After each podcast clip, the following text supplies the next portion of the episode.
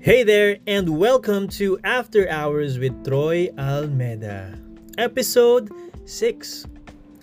Now, I'm starting off the weekend early kasi I'm recording this on a Thursday evening with some whiskey and some nuts. Kasi alam mo yun, para feel na feel talaga na after hours. Kasi alam mo yun, pagkatapos mo mag-work, pagod na pagod ka na, itataas mo na lang yung paa mo sa table. Sa tabi mo, meron kang beer na sobrang lamig. Tapos, ano bang pulutan ng kinikrib ko ngayon? Isang bucket ng Jollibee Chicken Joy. Jollibee baka naman. Pero yeah, that's my idea of a great like after hours relaxation. Tapos isama nyo na rin sa routine nyo yung pakikinig ng podcast na to. Kasi I'm hoping to make this a regular thing. Like I wanna do this content, creating stuff. Kasi I feel like parang I'm happy when I'm doing this. I feel like I'm happy when I tell stories about the things that I learn to people. So ito, like it or not, I will be giving you content on a weekly or maybe bi-weekly basis. So, um, kung napakinggan nyo yung last five episodes ko ng After Hours, di ba mga pinag-uusapan natin doon is mga like stuff na nababasa ko sa books, realizations ko for the day, ganyan. And I wanna improve, isa sa mga nakita ko doon is I wanna improve on my storytelling. Ayan. Kasi honestly, nire-review ko talaga yung mga ina-upload ko dito. And um, I always tell people na kung bakit ganon yung quality ng mga episodes ko is because tinatamad akong mag mag-edit, mag-cut.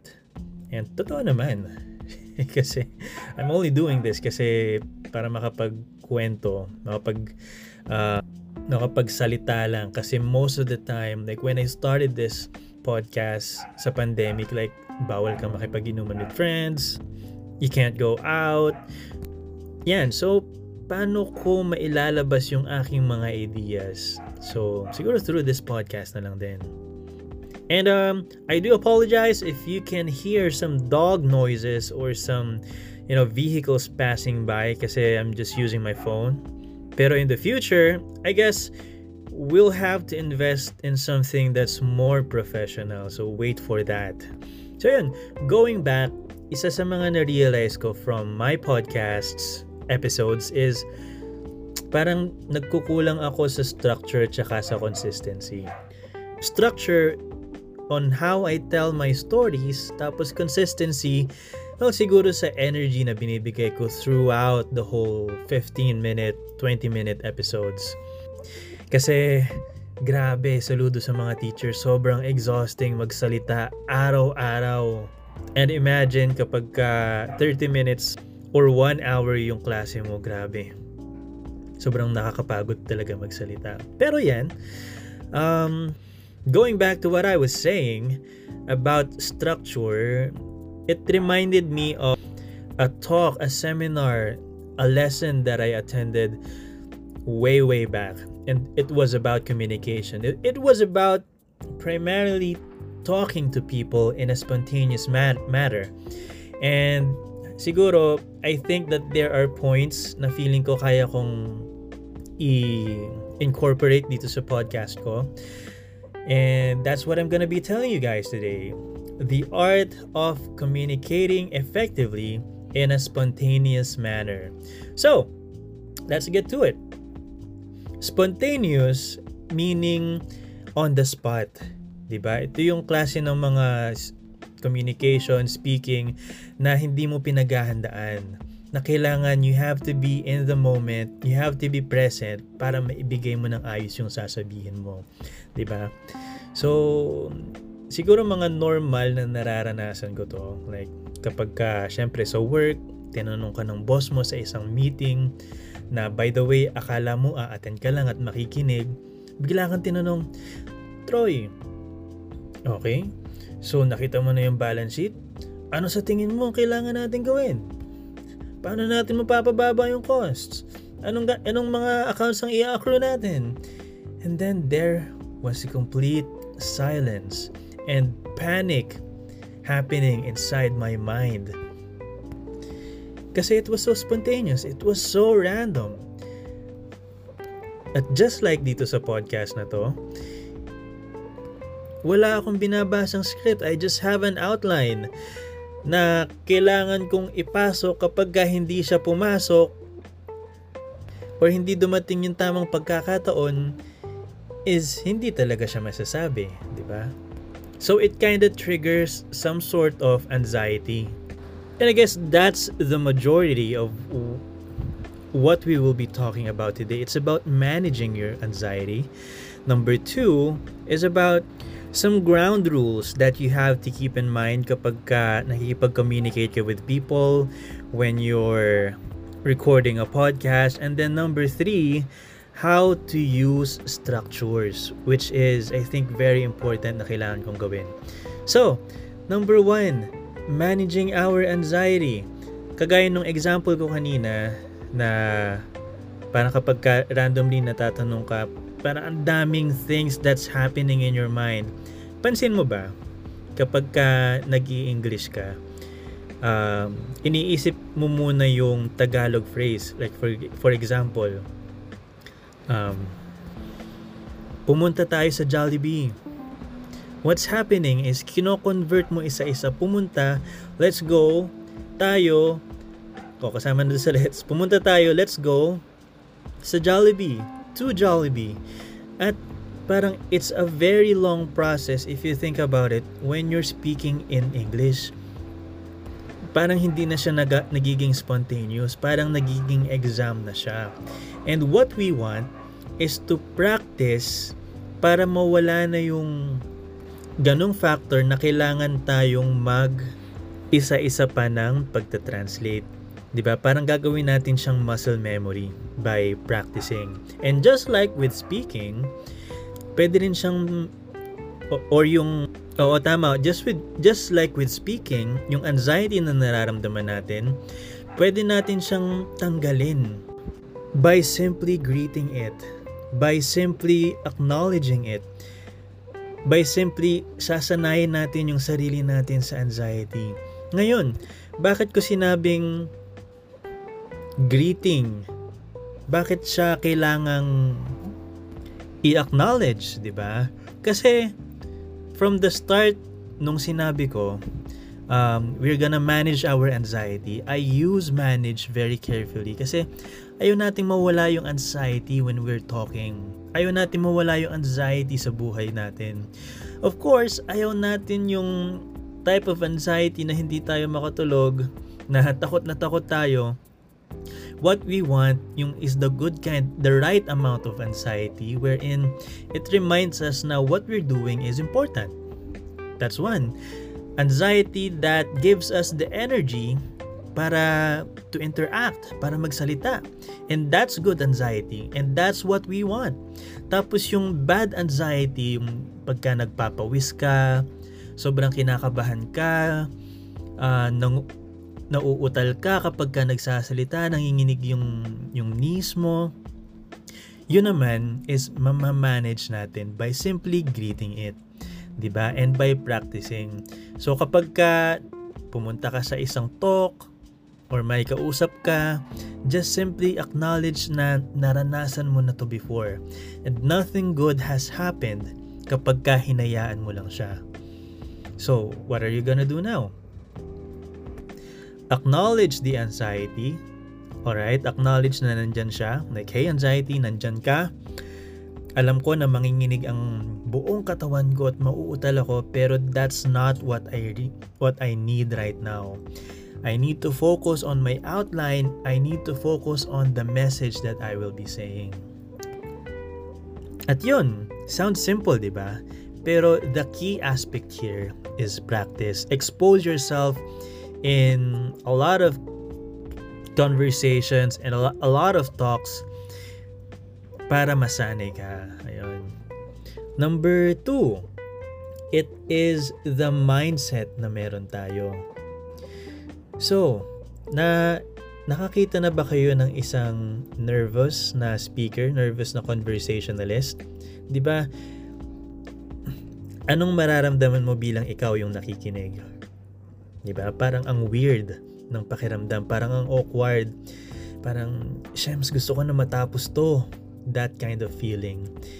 And para sa isang nervous na speaker, grabe nakakatakot yon. And I know, siguro sa inyo, gustong gusto nyong makakita ng taong nahihirapan. Alright, alam ko madaming ganun. Gustong gusto nyong nakikitang miserable ang isang tao. Pero that's not what we're after right now. Siguro mapapansin nyo, ang isang nervous speaker might use distant body language. Pansin nyo yun, yung parang pagka nagsasalita sila, ang layo-layo nila sa stage. Tapos yung mga kamay nila, yung mga palms nila, nakaipit sa kilikili, nakatago sa bulsa. 'Di ba? That's parang distancing yourself. That is distant body language. Kasi nakakatakot eh. What I'm doing is of consequence. Pero if you reframe the situation na parang nakikipag-usap ka lang, you're having a conversation with someone, you'll be less nervous. Kasi you're, pansin nyo ba, like in singing, for example, sa mga kontesera, kontesero dyan, kapag ka nagkamali ka ng nota, for example, ni-risk mo, nag-whistle note ka, tapos pumalpak, di ba magogong siya sa tawag ng tanghalan? Or for example, um, dance troupe naman kayo, merong isang sumablay.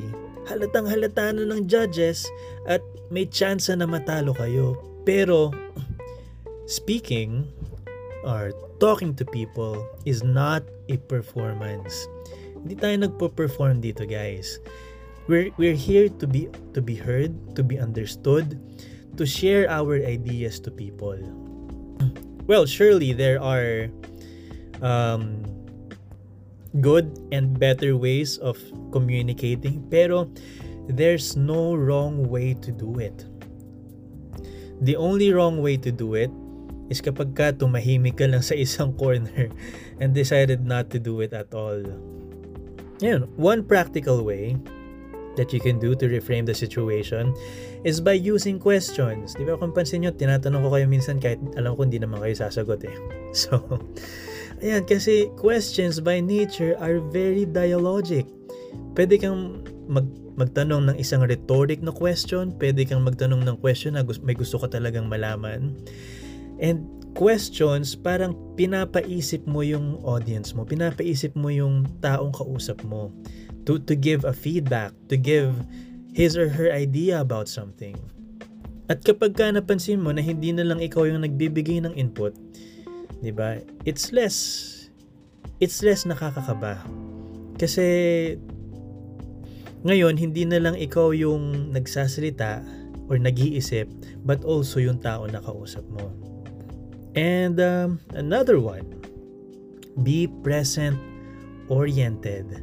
You have to be in the moment, 'di ba? Like kagaya kanina nung nasa example ko na tinanong ako ng boss ko, what, What do you think should be done? Ang unang pumapasok sa isip ko, what answer would impress this person? 'Di ba? Na parang it defeat defeat defeats tuloy. it defeats the whole reason of, you know, us having the conversation which is to understand what's happening. So I've got two options here to look at my laptop and say, uh, could you give me a minute? I'm just gonna open up the file. Uh, could you see my screen now? Could you see my screen now? Guys, pakigalaw ng baso. Diba? That pakigalaw ng baso joke is so 2019.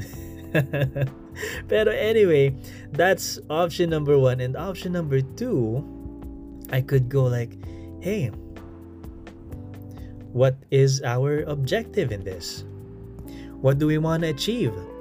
And then when you throw out that question, it triggers a response from the other person and now you have more time and now they too understand that you will need some time to get what they want because ngayon lang niya syempre hiningi kasi kakatanong mo lang, di ba?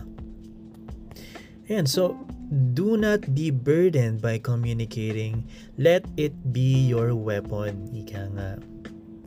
Ayan. Pero syempre, ano lang siya eh, like, yung mga sinabi ko kanina, anxiety management, being present-oriented, reframing situations as a conversation, those are all just ingredients of the whole dish. Na parang one cannot stand alone without the other.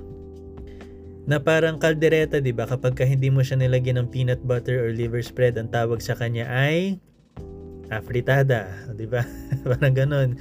Pero going back dito sa pinag-uusapan natin, I guess the last ingredient para mas maging effective tayo in in speaking, in telling our stories and being confident on, you know, vocalizing our ideas is having structure. 'Di ba? So naalala ko dati nung siguro high school ako nito or elementary. May cellphone na ba kayo nung elementary? So, yeah.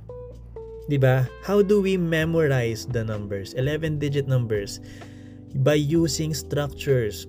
4 3 4. Di ba? 0921-998-1375. Mga ganon, di ba? I don't know whose number is that, pero that was so random. In fact, science tells us na we remember something or we understand something 40% better kapag ka we use structure. At uh, among the many structures na pwede mong gamitin kasi kada discipline merong iba't ibang structures na pwede mong gamitin eh. And I'll just let you guys uh, look for that in the internet kasi madami naman. Pero one thing na ginagamit ko in almost all my conversations nung natutunan ko to is the what, so what, and now what framework. Kasi napaka-useful niya eh. Like, nandun na lahat ng kailangan mo. What? You talk about the problem. You talk about the thing that you want to talk about. So what? You talk about why is it important? Why is it a problem? Tsaka, what is gonna be the impact in, in our lives, the impact in our business, the impact in our relationship? And then the last one, so what? What would happen if we follow through? Diba? What's gonna happen if we decided to solve the problem or decided not to solve the problem and then it just keeps the conversation going? Siguro to put it in a context na parang mas entertaining, gamitin ko yung what, so what, tsaka now what. So ito, what? Uy, nakita mo ba si Tanya? Bago na naman ang boyfriend. So what? Eh may boyfriend pa kasi yun eh, hindi pa sila nagbe-break. Kawawa naman si Harold. Tapos, now what?